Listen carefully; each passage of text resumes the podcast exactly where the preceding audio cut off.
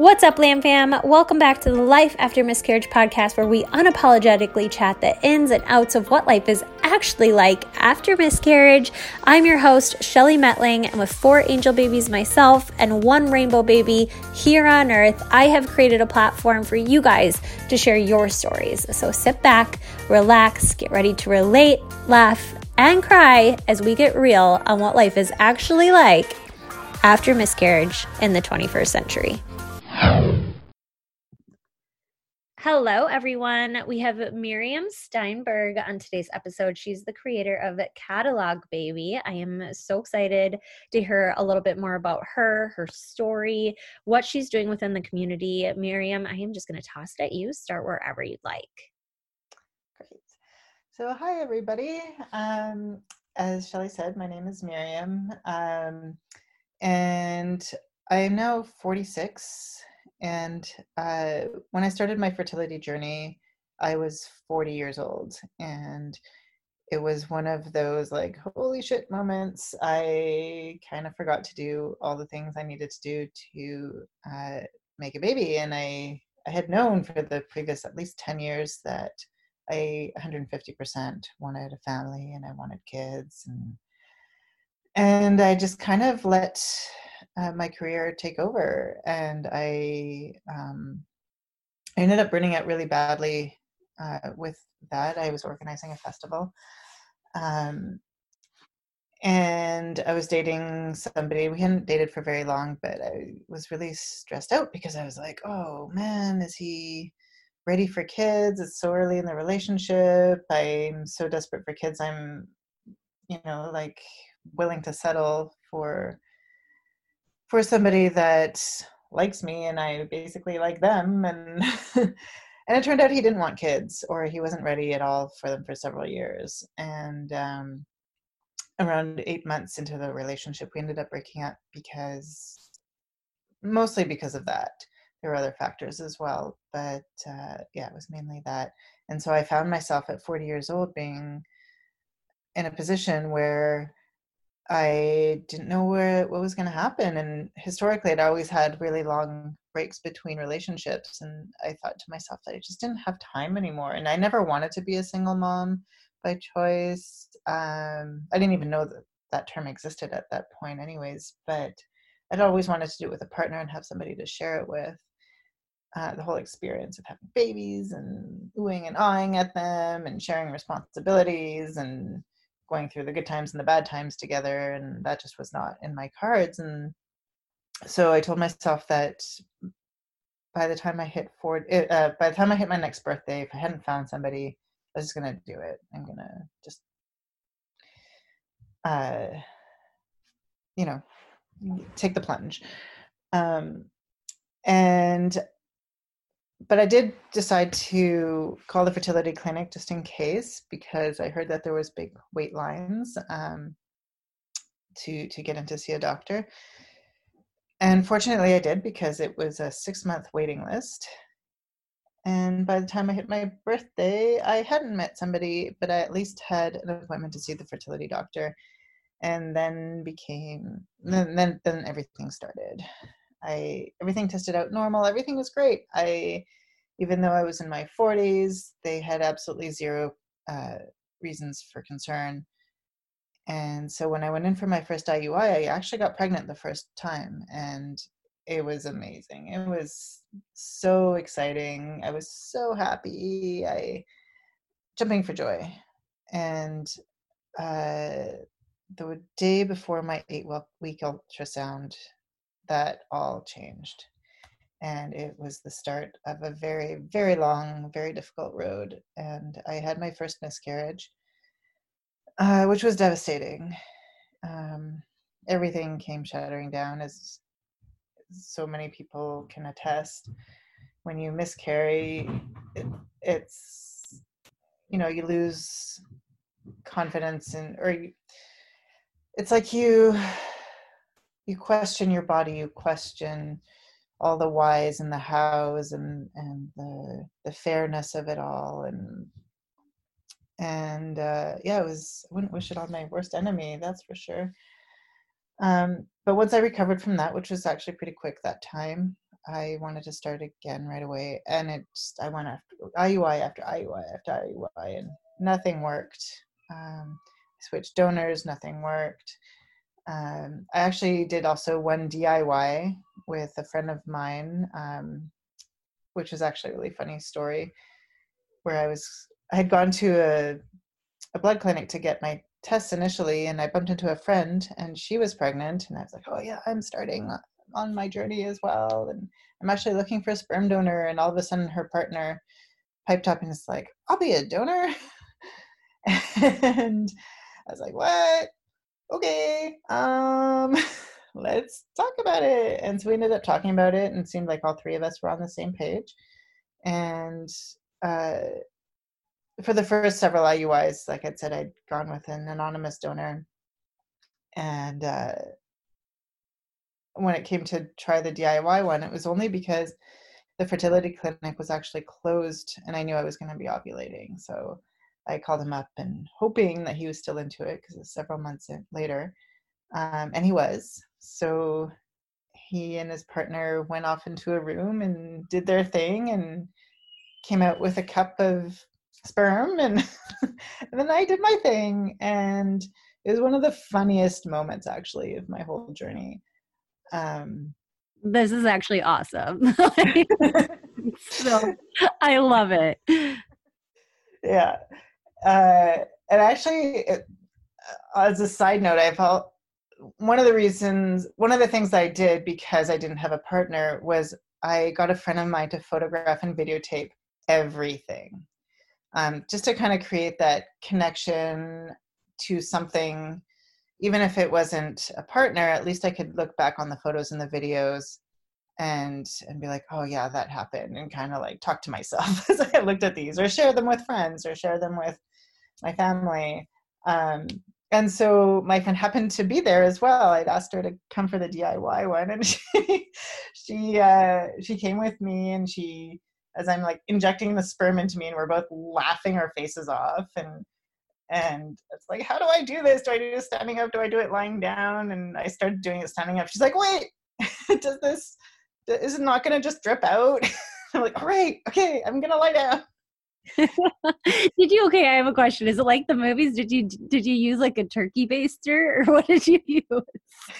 So i had no idea initially what to what to use so i called up a friend of mine who had done it the diy way and she's like oh yeah i did it and hers worked right away like she got pregnant twice oh that's um, use, using and she's like i used a five milliliter syringe and uh, blah blah blah blah. She went on with her story of how she did it, and I and I got this idea in my head. Like I was obsessed with the fact that it had to be five milliliters.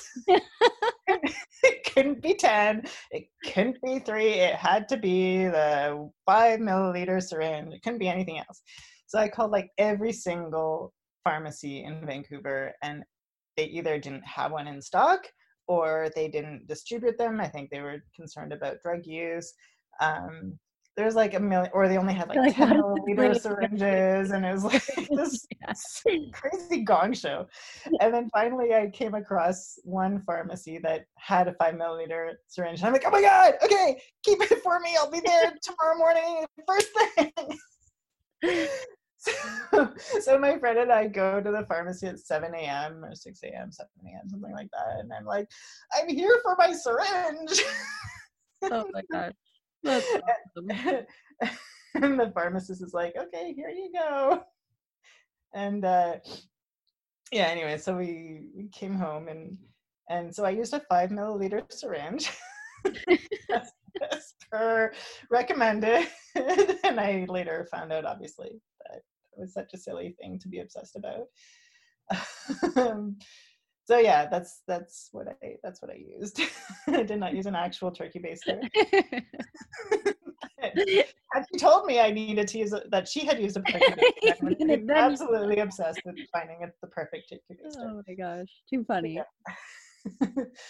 um, and then she's like googling like how do you do it as I'm you know like trying to figure out how to do it and and she's like okay you should orgasm now because apparently this helps suck the semen into in, up your cervix and into your uterus i'm like okay i can do that she's like okay i'm out of here I'm done. I'm good. I'm like, okay, see ya. I love you. Um, but unfortunately, after all of that, it didn't take. Um, and when the clinic reopened post holidays, I went back and uh, switched donors. By then, I had switched donors to another anonymous donor. And on my seventh try, I got pregnant. And, you know, it was like one of those really wistful things because, on the one hand, I am so excited that it finally worked again. And on the other hand, it was right around then that it was supposed to have been the due date for the first baby that I had gotten pregnant with. So it was like this really interesting and uh, yeah, wistful. I don't know how else to describe it. Moment of um, these two things coming together. Um, but the pregnancy went great. Everything was wonderful, and then because of my age, it was recommended that I uh, got some testing to make sure that the baby was genetically viable and everything was okay. And um, so I did. And there's three different tests that you can do. There's a SIPS test, which is um, kind of the lowest uh, percentage of of uh, accuracy, I guess. Um, but in BC, it's free, and if you get flagged for that, you can go in for the NIPT test, which has a 99% accuracy supposedly. Um, and uh, if you get flagged there, you can choose whatever choice you're going to do um, if you have a, a, baby that has genetic issues. Um, or you can go for an amnio, which I was absolutely terrified of doing. So I was like, I'm absolutely not doing an amnio. So I did the SIPS test, and my baby got flagged with a trisomy, and that was absolutely really, really difficult news to take. Um, and it also happened to be on the day, I found this out on the day that my grandmother died. And I was really close with my grandmother, and she was very um, kind of involved peripherally um, with my journey. By then, she was she was mostly in bed all the time because um, she was 94 at the time, and uh, yeah. So as but I'd go to her place all the time and kind of talk about where I was at with things. Um, and it was the day that she died that I discovered this, um, and I just absolutely melted down and started doing a whole bunch of research of what are my options and what does that actually mean for the baby and what would happen if I continued with the pregnancy. Uh, what does it mean to terminate the pregnancy? And I talked to so many people about this.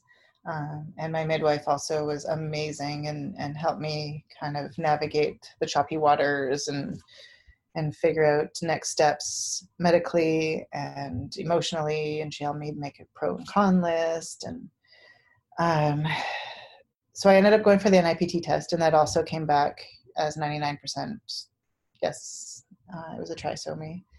Um, and i was like okay there's 1% chance i need to know absolutely for sure and so that's when i decided i was going to try and lay my fears aside and go for that amnio and the amnio also came back with that with that news.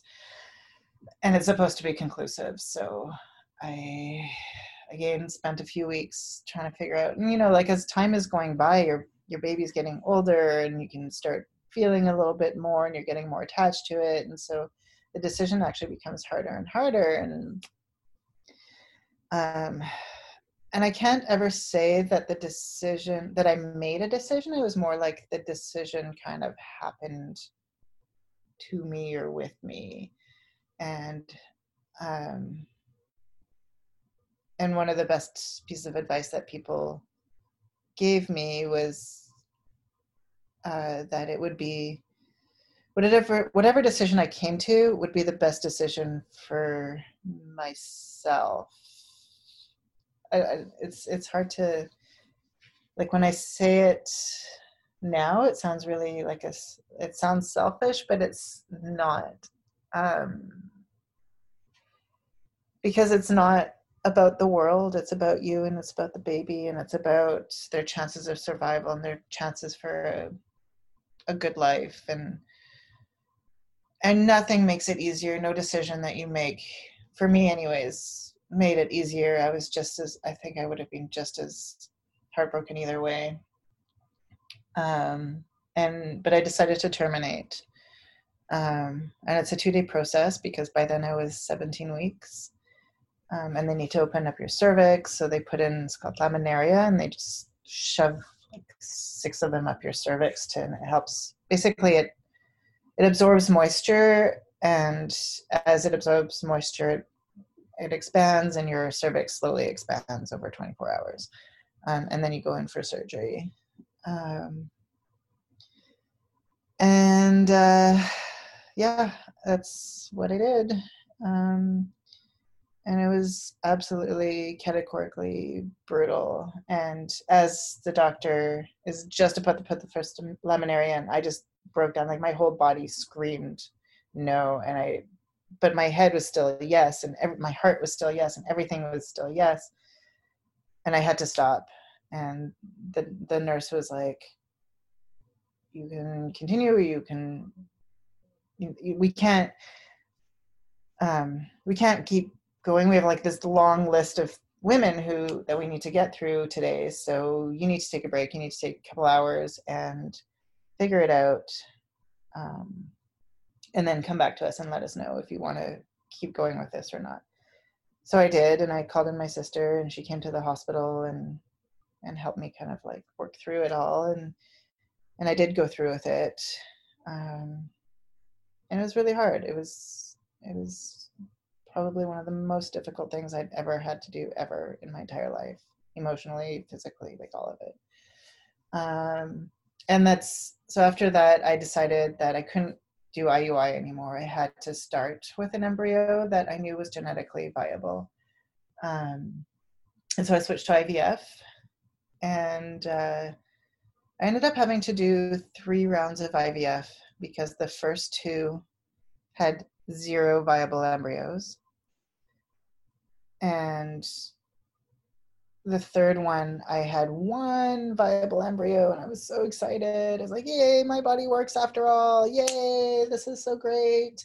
Um, and i got it transferred in and then i promptly miscarried my one last embryo. Um, and that also is you know as you can imagine was absolutely devastating because you question like your whole womanhood your whole self your whole like what did i do wrong in my in the years past? And and why is my body not working? And and by then i had had you know like two of my miss or the the termination and one of my other miscarriages was they had left products of conception inside. So i actually had had to do two D&Es and two D&Cs and by then my uterus was just like probably all used up and scraped raw and um yeah so i i had to make another decision. Um do i keep going with another ivf do i go with egg donors? And i also came to the realization that the next possible step can only happen when you're 150% ready for it. Where you feel like you you can't go on with the current way that you're trying.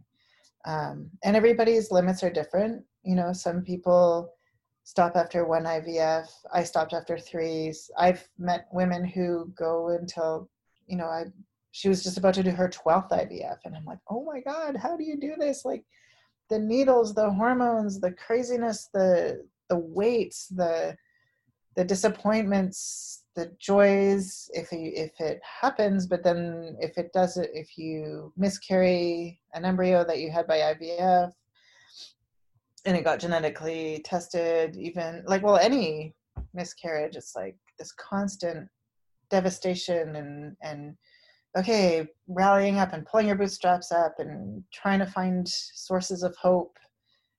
Um, I was like, I wow, wow, like my hat's off to you. that is seriously brave, but really it's like everything is brave. Doing one IVF is brave, doing one IUI is brave, doing whatever your journey is, it's it's a brave one. Um, and it really kind of hit home to me at that moment. Um, and I realized I was done with IVF. I was done with obviously with IUI, and and I decided to go with egg donors. Um, and that was really kind of bizarre. It was bizarre trying to find a sperm donor through a bank, just because you're you're looking at it and it's very practical, right? It's it's all about like, is the guy healthy? Uh, is the guy? Do they have the look that you want? Um, and then for me, so it was for me it was health, looks, and intelligence. Um, and it was really important for me to have as much inform- information about the donor as possible. And it was important for me for them to be open donors because i want my kids to be able to eventually contact them. I think it's really really important. Um, but then like trying to find an egg donor it's like this whole other level because you want for me i absolutely had to have the egg donor kind of look like me had to have brown hair ideally brown eyes, but if they had blue eyes, that was okay too because my mom has gray eyes and my grandparents all have blue or gray eyes. Um, so that wasn't such a thing, but they kind of have to look a little bit Jewishy, kind of, sort of, because um, I'm Jewish and and um, and yeah. So it was like I actually had to go through the the egg donor um, bank that I actually went to. I actually had to wait a few, like go through the catalog several times as they kept adding more women to it because nothing was quite hitting the spot for me. Um, and the other thing, like I, I mentioned the fact that I was Jewish, it was one, one of the things that came up was like, well, if the egg donor is not Jewish, does that make the baby Jewish? And I actually went out and asked a rabbi about it. And, and it's interesting because I'm not religious at all. I feel attached to my culture, but I'm, you know, like I don't go to synagogue. I don't. I'm, I can barely remember that it's Friday at this point um, to light the Shabbat candles.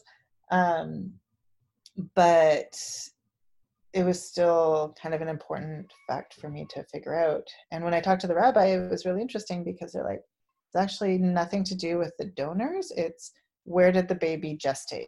If the baby gestated inside your body, then that, and because it's matrilineal, um, that makes the baby Jewish. So I found that really, really interesting as well. Um, and kind of a relief in some ways. Um, and then the other thing that kind of got me more okay with uh, using an egg donor was finding out about epigenetics because one of the things that I was really concerned about was, you know, like, how am I going to be connected to this baby? If this baby doesn't look like me, even if the donor sort of looks like me, it's possible that the baby looks absolutely nothing like me or doesn't, there isn't this connection with them. Epigenetics is all about like, do, um, is which, even though the DNA strands are completely different, it stays completely different, but certain one certain DNA uh, what's it called? The the anyways some wake up some don't and it is influenced by the environment in which it grows. Um, so it could be that if um, if the donor is like six foot five but i'm only five four that somehow the the gene for for I'm totally explaining this poorly, but um, that that will go to sleep and another gene will wake up that will make the baby short, the the kid shorter. I don't know. Anyways, it's something to that effect, and it, um, so that that was also really interesting and and uh, made me more comfortable with that, knowing that the baby gestating inside of me would influence which one of their genes would wake up and which ones would fall asleep and and just not sleep but not be not wake up and that's super cool. I didn't yeah it's really interesting right? Um and so i chose my egg donor and i was really excited about her and um it's really weird knowing that an embryo is being created and you have absolutely no visual of any of the biological parts that go with it. Um, and that your first your first visual of anything is when you go to the clinic and you see the embryo on the screen just before it gets transferred into you and that's really it's really cool. Um, but like when you're going through ivf you see the eggs being sucked out of you. So at least you know that it's coming from your body and and you have that physical connection to it. And for me i've yet like the egg retrievals were really really painful. They're, the doctors were like oh yeah most people think it you know feels like a little pinch and it's no big deal and blah blah blah. I'm like yeah lies. For me anyways it was so painful. They had just like upped the drugs as much as they could for me. Um but it was really cool seeing the follicles being emptied and seeing the eggs on the screen as they're uh, dealing with that. And when you're using an egg donor, you don't get any of that connection and you don't have that really intimate um, experience with the eggs. Um, and so it's only and with me like they they they fertilized the eggs and the sperm but my body still wasn't ready so they had to actually freeze the embryos. So again you have this disconnect of even more distance. So it's not like you're going in day five or day six after with a fresh embryo um, and getting it transferred. The embryos are being created and then frozen and it's not until your body's actually fully ready that they get defrosted and then transferred over. So um anyways long story short the first donor um, she had only one embryo that was viable, which was really odd to me because I was told that the statistics were a lot higher for uh, egg donors because they're a lot younger than I was. Um, and they also, a lot of them also have a history of uh, donating their eggs. Um, but anyways, she only had one. So I got that one transferred. And again, I miscarried. And, you know, at that point, it's like, wow, what do you do? What it's this is impossible. And I just lost all hope.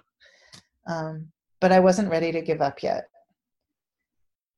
So I had to figure out how do I keep going with no hope, but knowing that my biological clock is still kicking my ass and being like, do it, you must do this, you must do this. um, so I ended up actually asking all my friends and my family to kind of hold the hope for me because I didn't have space for it. I couldn't muster it up at all. I was done. I was, I was empty. Um, I wasn't done with the journey, but I was, I, I just had nothing. I had nothing. Um, and that was probably the best thing i could have done because that took it off my plate because it feels like a res- kind of a responsibility to to yourself and to your body and to the future hopeful baby to have this hope and and so when you have to dredge it from the bottom of nothing and you're trying to find it you're spending so much energy trying to collect the hope that you don't have the energy to to heal your body and to heal your mind and to heal your soul as you're going on to the next attempt um, and passing it off to other people i knew that the hope existed and i didn't have to worry about it and i could focus on other things. I could focus on healing myself um, and get my body and my mind ready for the next transfer. Unfortunately my egg donor had no more eggs left, no more batches left at the bank. She wasn't coming in for any more. So I had to choose yet another donor. Um, And I did. And with her, I ended up with five viable embryos, which was super exciting. And I uh, I had asked a few times actually as I was starting the IVF process if it was possible to transfer two at once, just in case, so that at least one will stick. And they'd always told me no, no, no, no, no. You're getting them PGS tested or CCS tested, um, so we don't transfer viable. We don't transfer more than one viable embryo at a time because the odds of them sticking and staying are so high.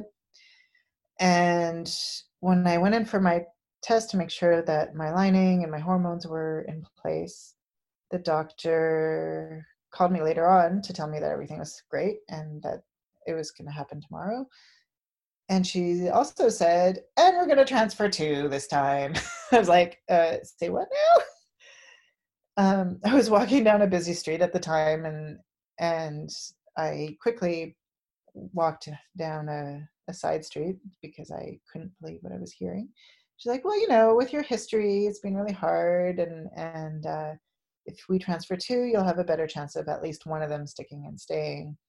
And we'll put you on like our most intense protocol you could we have. We'll put you on, you know, not just the progesterone oil and the progesterone tablets and the estrace, and but we'll also uh, put you on the intralipid IVs. We'll put you on the prednisone and um, blood thinners and all this like giant list of medications that supposedly help uh, embryos stick and stay. It's like, okay, okay, um, all, all right, two. Um, well, I guess better two than none. Um, and that's kind of where I left it. And the next day I went in for the transfer, and both of the embryos got transferred in. And the next day I woke up and there's and it's happened a few times with the other pregnancies because this is my fifth this was my fifth pregnancy at this time by this time um there's like a little twinkle in my belly. And it's like oh you guys both stuck. Oh my god. And obviously like i had no scientific evidence to prove that this was actually the case. Just instinctively i just knew. I just knew. And uh then a week late no that that did get confirmed with my beta test that i was pregnant but they couldn't tell me whether it was one or two that had stayed uh, it's just your hormone level rising and and uh, and there's no way of telling until you get your ultrasound several weeks later but at least my my intuition that I was pregnant was true. So, yay. Um, and then a week later, I was lying on my bed and these two names came floating past. And one of them was a boy's name and one of them was a girl's name. And they were never names, they were names that I'd never really considered because they were, I was hoping to get names, use names that were uncommon. Um, I didn't want, I didn't really want to know other people who had the same name that my babies would have. But when those two names came, I knew a bunch of people with both of those names. And I was like, oh man, but I don't know, they just showed up and it feels like these are the names of the babies. And also, like, holy crap, I'm having a boy and a girl. What? um, and again, this is just intuition speaking there's no way of knowing until you see a little penis or you see a little vagina and, and at an ultrasound, if you even get to see that. Um, and then I looked up the names, the meaning of the names, and one of them meant laughter, and the other one, so Isaac was the boy's name, and that means laughter, and Abigail, who's my daughter, uh, means father's joy. And even though there wasn't a father in the picture, the fact that both of them revolved around happiness just made my heart explode because you can't be alive you can't have joy and you can't have happiness you can't have laughter without being alive and there was something about that that just really confirmed to me that my babies were going to make it and and it turns out I was right.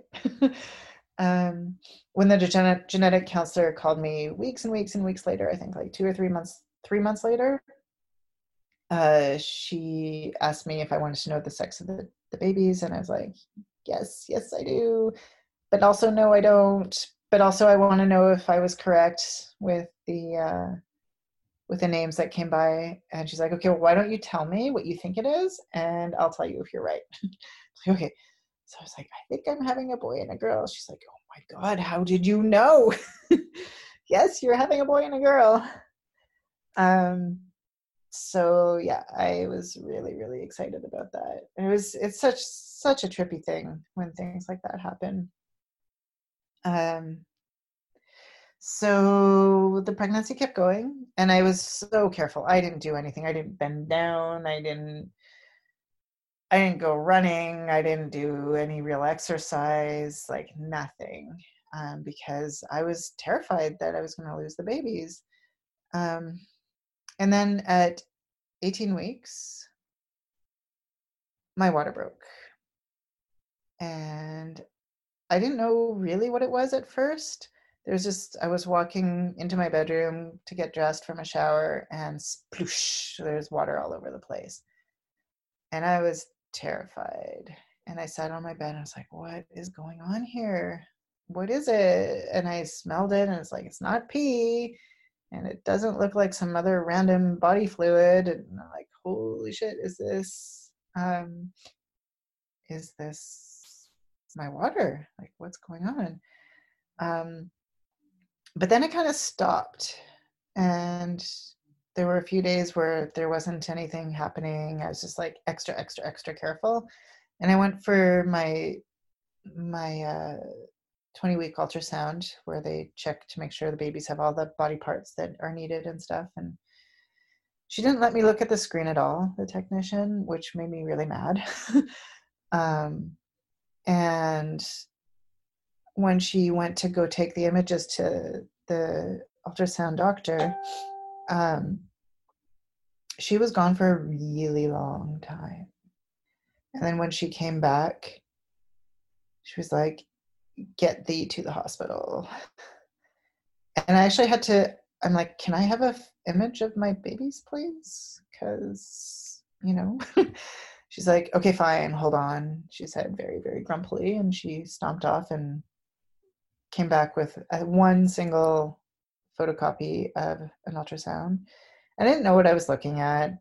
She's like, Your babies are alive, but you need to go to the hospital.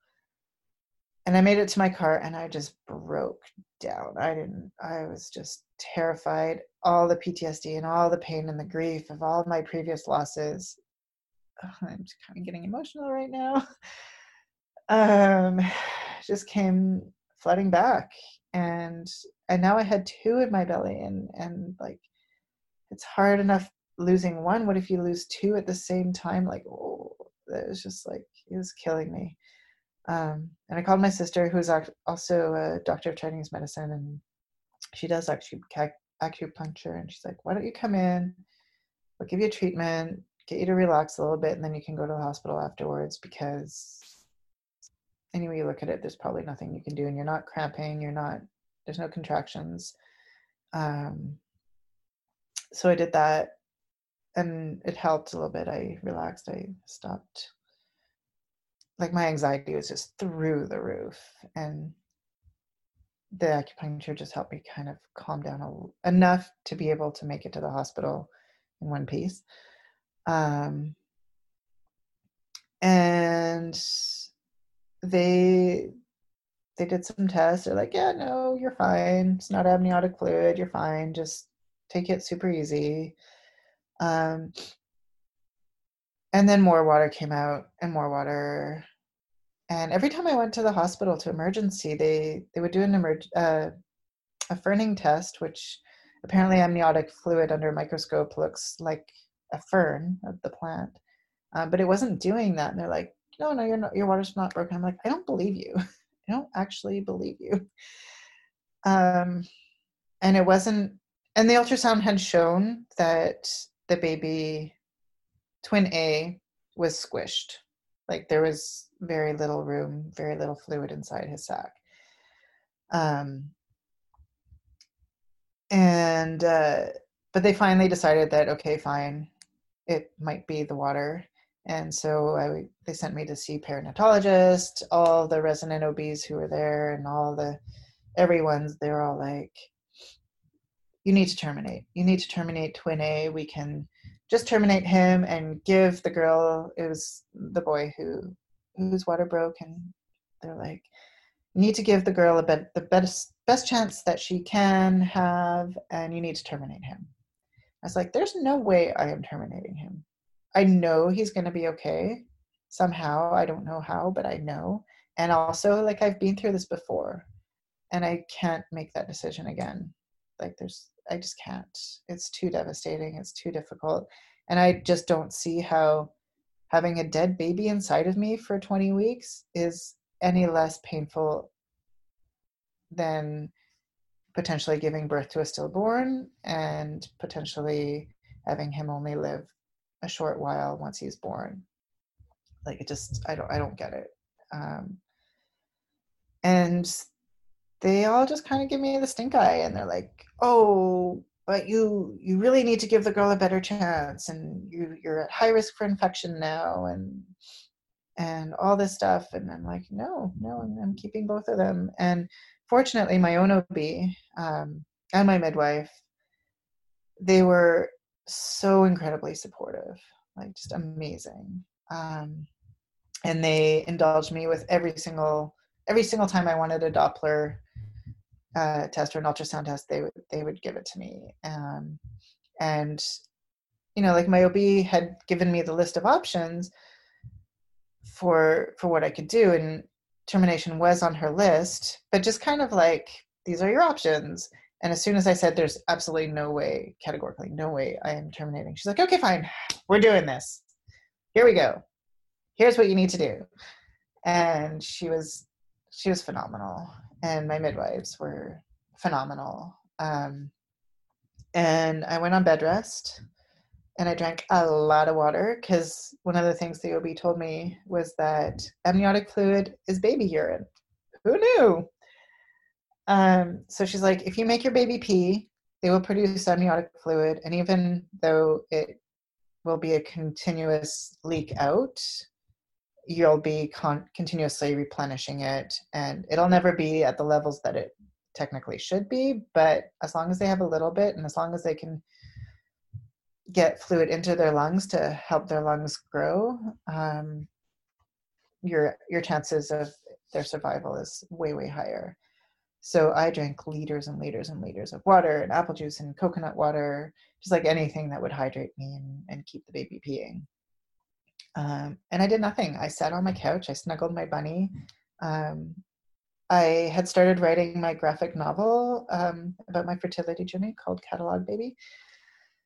Um, so I did a lot of writing and a lot of sketching um, and had lots of friends come and visit, did a lot of puzzles, did a lot of reading, did a lot of sleeping, watched way too many Netflix shows. Um, and had a few emergency visits as well. Um, and one of them landed me in the hospital for about three days because it was a really big solution. There was there was blood in it as well. Um, but the babies ended up being okay, and my OB advocated for me. And by this time, I think I was like 21 weeks or something, which is two weeks before viability, 20 or 21, 21 weeks, two weeks before viability and they won't save a baby if they're born before 23 weeks. But she got the nursing team, uh, which normally won't take patients unless they're at least 23 weeks, to come to my house every single day, every day, and check for the heartbeats and check my temperature and check, make sure I didn't have an infection, make sure everything was okay. Um, and i'm so grateful for that like what a service what an amazing incredible service. Um, and they did this for seven weeks every single day. They had a team of nurses one would come every single day. Um, and then one day i splooshed and bled way too much and the nurse who came was like you are going to the hospital and you're going right now and you're not leaving until you give birth. So I did. I had to leave my rabbit behind. I had to find a house sitter like right away because my poor bunny would have been left abandoned um, and I couldn't have that. And I stayed in the hospital for eight weeks. And one of the things that my OB had also forced upon me was a calendar and stickers. And she's like, every night you need to put a sticker on the day that just went by because that is a day that you and the baby survived. And you need to be able to uh, look back on this calendar and see how far you've gone. And it was it was a lifesaver. Because otherwise you get lost in the days and you get lost in, in worry and you get lost in the stress and and it allows you to see how many weeks you've gone and how many more weeks are you know like once i hit viability i was like oh thank god. And then once i hit 25 weeks and then 30 weeks it was just like every time i could see that as a tangible thing it was just it was such a relief. Um and then at 32 weeks and four days i went into labor and uh, then they took me into an emergency c-section. And i yeah. It was it was crazy town. I labored for until i was about four centimeters um, which i appreciated having at least a little bit of experience having experienced that um, because of the rest of it was nothing i would ever have imagined um, so they got me open and they got isaac out and i didn't even get to see him. They whisked him away so fast. And when i looked at the photographs that my friend took later on there was a team of like five or six doctors around him intubating him making sure he's breathing making sure he stays alive bagging him. Um, and my poor daughter she did not want to come out.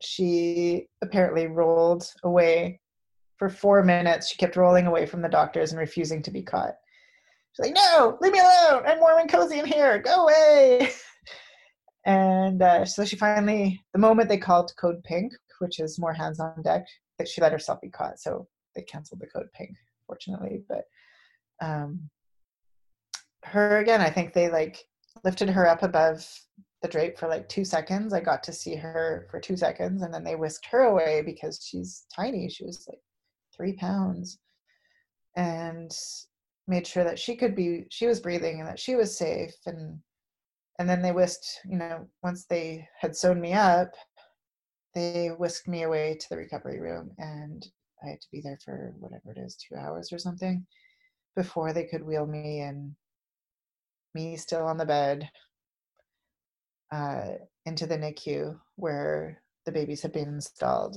And both of them, uh, Isaac was intubated and I, Abigail had a CPAP, which is like a, a respiratory aid. Um, on her, and both of them were incubators, and all I could do was touch their hand. That's all I could do. And I'm lying down. I couldn't. I couldn't get up. I couldn't sit up. I could turn my head from one baby to the other. I could reach out and touch their fingers. And that was it.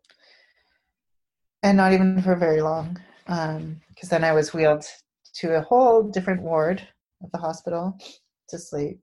Um, and then we spent two two months in the NICU. Abigail was good. She just needed to feed and grow. Her breathing apparatus came off after nine hours, I think. Um, and she just needed to feed and grow. And then Isaac had tubes coming out of everywhere. He had chest tubes. He had, they said he had a, the lungs of 23 weeker, um, and he was 32 weeks. So he had a lot of uh, lung growing to do, and they were really unhealthy. And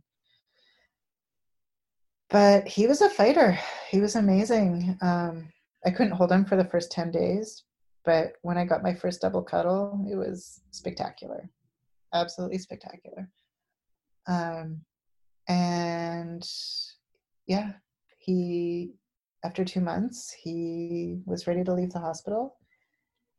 And now the two, the three of us are home. They're two years old now. Um, one of them is currently crying her face off because with with a sitter because uh, we're in the midst of toilet training. it's a whole bunch of fun.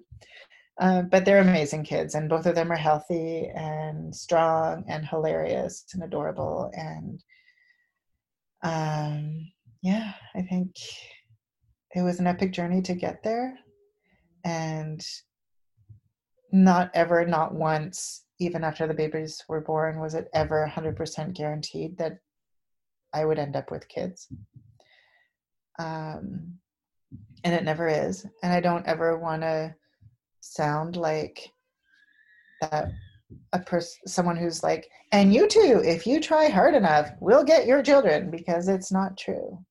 Um, there's always the chance that you won't get your kid that kid or kids or whatever that you want. And every day i live with intense gratitude that i do have my kids and regardless of how hard it is um, because I am a single mom by choice and I'm raising them essentially on my own, especially with COVID, there's like no childcare. Um, my boyfriend now helps. Um, like when when I was when the babies were eight months old, I met somebody and and he's been really really helpful um, over the last several months, helping with the kids. But essentially, Monday to Friday, I'm with them alone, uh, with the kids alone. Um, and I still consider myself to be a single mother by choice. I don't think that will ever go away, no matter what happens with the relationship. Um, yeah. So that's basically my story. I think I an understatement. yeah. Oh my goodness, girl. Well, I'm so happy for you. What a journey. What a story. If somebody wants to reach out to you, where could they do so? Uh, so I have a website, catalogbabynovel.com. Um, and my email is Myriam, M Y R I A M, at catalogbabynovel.com. Um, and the book is now uh, available for pre sales through all the online platforms, and that's on my website. So you can find it on Amazon, you can find it on Barnes and Noble, you can find it on, I can't remember what the name is for the independent bookstore one, but it's available for sale. Or if you live in Vancouver, BC, um, you can buy it directly from me as well. Um, yeah, yeah. But feel free to send me an email, and and I don't know if you have any way of uh, sharing the email. Yes, I was just gonna say I can link um, any links that you want to send me when we get off of this call. Um, I'll link them in the description of this episode. Okay, perfect. So thank you so much, Myriam. Like, oh, thank I you. So appreciate it. And by the way, I usually go to Vancouver like once a year. Obviously, COVID has changed that a little bit, but we yeah. should up.